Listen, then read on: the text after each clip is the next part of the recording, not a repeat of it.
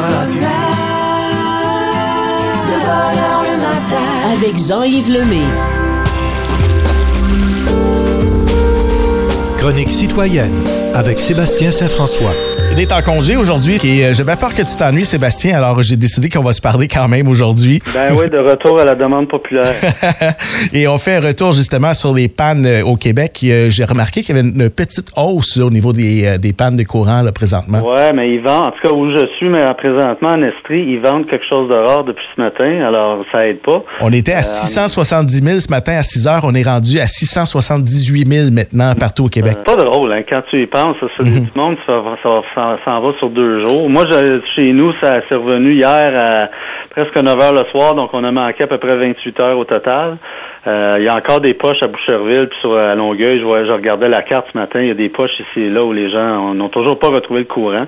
Puis euh, je trouve que ça, ça provoque, ben, déjà, on, ça provoque une réflexion de la part de plusieurs de nos élus euh, et des commentateurs en général, parce qu'on on, on- se projette dans l'avenir et on nous parle de l'électrification de tout, là, puis à 2035, ça va être juste des autos électriques qu'on va vendre, puis euh, il va falloir qu'on trouve des solutions pour rendre notre réseau plus robuste, plus résilient, parce que si, mettons qu'on on vit une panne qui dure trois jours, et puis là, les gens, euh, non seulement euh, ils ont plus d'éclairage, ils ont plus de chauffage, ils ont plus ci, ils ont plus ça, mais ils peuvent plus se déplacer parce qu'ils peuvent plus charger la voiture, euh, les transports en commun, tout. Si mettons si tout est électrifié d'ici 15 ans, euh, on va être, ça va être drôlement plus compliqué. Hein? On va retourner dans les, euh, les calèches. On va se promener en calèche. Ouais. Ben, je pense que ça va être le plan B.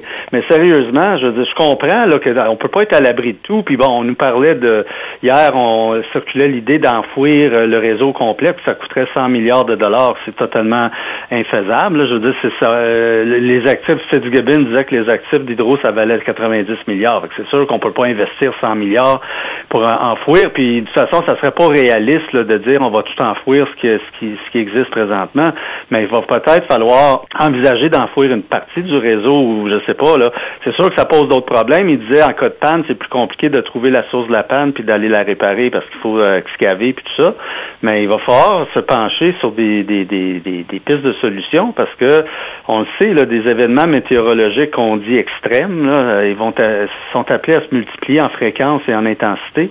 Alors, euh, sais, on peut pas euh, les- on peut pas vivre des pannes de même à Non, répétition. ça c'est ça. On pourrait peut-être enfouir pour les hôpitaux, les euh, centres de personnes euh, âgées, là, des points critiques, des endroits Ouais, euh, stratégiques. Oui, mais il va falloir trouver des solutions euh, parce que c'est ça, là, c'est- c'est la deuxième fois. Euh, oublions pas que juste avant Noël, il y a des gens qui ont vécu trois, quatre, cinq jours de panne Mhm. euh, à cause d'un autre événement climatique. Là, ça, ça arrive quatre mois plus tard. Il va y avoir quelque chose cet été? L'été passé, on se rappelle, il y avait eu, il appelait, il appelait ça, je sais pas, il avait donné un nom à ça, là, particulier. Il y avait eu beaucoup de vent, puis bon, on avait eu des pannes euh, assez répandues. Alors, on voit que le, le, le- le réseau est à rude épreuve. euh, que- Puis je lisais dans la presse ce matin, ironiquement, beaucoup de branches qui sont tombées cette fois-ci sont des repousses du verglas d'il y a 20 25 ans. Donc c'est comme des branches qui sont plus qui étaient plus fragiles et puis euh, c'est ces branches-là qui ont lâché. On va passer à un autre sujet maintenant. En mars, le taux de chômage qui est resté bas au Canada, autour de 5 là, mais euh, a légèrement augmenté au Québec. Ouais, d'un dixième de point, je, je crois avoir vu. Euh, Rappelons-nous que la semaine prochaine, soit le 12, mercredi, la Banque du Canada se prononce euh, sur les taux d'intérêt. Euh, bon, on nous a promis une pause à moins de circonstances contraignantes, mais là, on- je lisais dans un article ce matin dans la presse que justement le fait que l'emploi demeure très soutenu, ça crée une drôle de situation parce qu'on n'arrête pas de nous parler de récession là, depuis des mois, que ça s'en vient, que ça s'en vient, que ça s'en vient. Ça s'en vient toujours pas. La, la demande demeure soutenue parce que la, la- la- il se crée de l'emploi, l'emploi se maintient, les salaires se maintiennent, tout ça se maintient. Euh, J'ai hâte de voir ce que la banque va nous dire la semaine prochaine. Est-ce qu'ils vont nous arriver avec une autre hausse de taux? Parce que la- l'inflation, oui, a ralenti quelque peu, mais on est encore quand même dans une inflation assez élevée, notamment l'épicerie. Euh, je sais pas, j'ai hâte de voir, là, parce que c'est sûr, ça, place la banque dans une situation très difficile, parce que bon, on le sait, il y a quand même des gens euh, qui commencent à souffrir de ces hausses-là depuis 12 mois, mais en même temps, l'économie continue de rouler fort, l'emploi est fort et fort.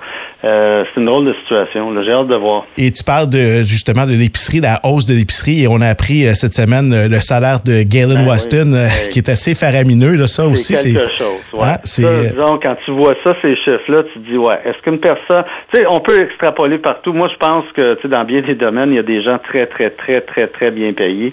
Est-ce que ça vaut vraiment ça, là, gérer une épicerie, une chaîne d'épicerie? Est-ce que ça vaut vraiment 12 millions? Euh, on peut se poser des questions, comme on peut se poser des questions. Est-ce que jouer au hockey, ça vaut, ça vaut ce que ça vaut? Mais ça, c'est un marché, un autre marché.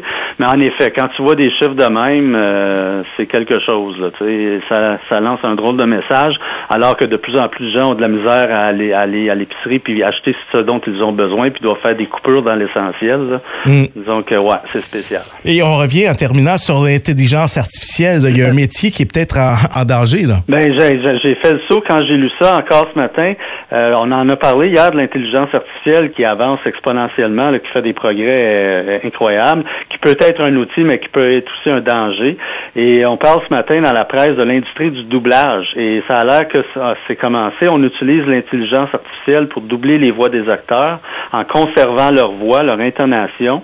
Et euh, ça met en péril l'industrie du doublage qui, on s'en rend peut-être pas compte, mais il y a 4000 personnes au- juste au Québec qui travaillent dans cette industrie-là.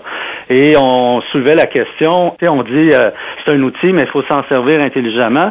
Mais par exemple, si on prend l'industrie ici au Québec, euh, les doubleurs au Québec, ils ont une- un accent québécois. On, se rapp- on fait toujours les- la comparaison entre les films doublés en France et les films doublés au Québec. C'est pas du tout la même chose.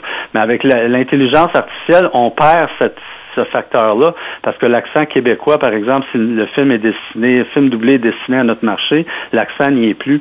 Donc, euh, ça soulève des questions du côté de l'Union des artistes euh, à, cet- égard-là, mais aussi carrément au niveau de l'emploi. Il y a une industrie qui risque de disparaître de la carte. Est-ce que c'est des voix de robots? Comment ça fonctionne? Tu dis qu'on on conserve la voix, puis... euh, Il y a des, il y a des logiciels, c'est des logiciels euh, issus de l'intelligence artificielle qui font, qui sont capables de, de traduire la, la, la voix de la personne dans une autre langue et dans toutes les langues. Là. Il parlait Wow. de, c'est, c'est- pas limité au français. Là.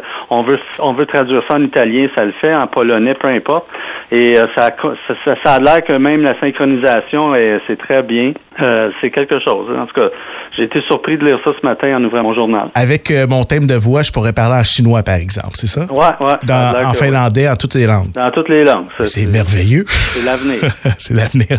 Hey, merci beaucoup, Sébastien. Je te souhaite un bon long week-end avec ta famille. Aussi. Salut, Toi bye aussi, bye. puis repose-toi bien. Salut. Oui, oui, c'est sûr et certain. Fini de me lever tôt. Ouais, c'est ça. Salut, bye. Ah, salut. En remplacement de Charles Gaudreau, vous écoutez bonheur le matin. avec Jean-Yves Lemay.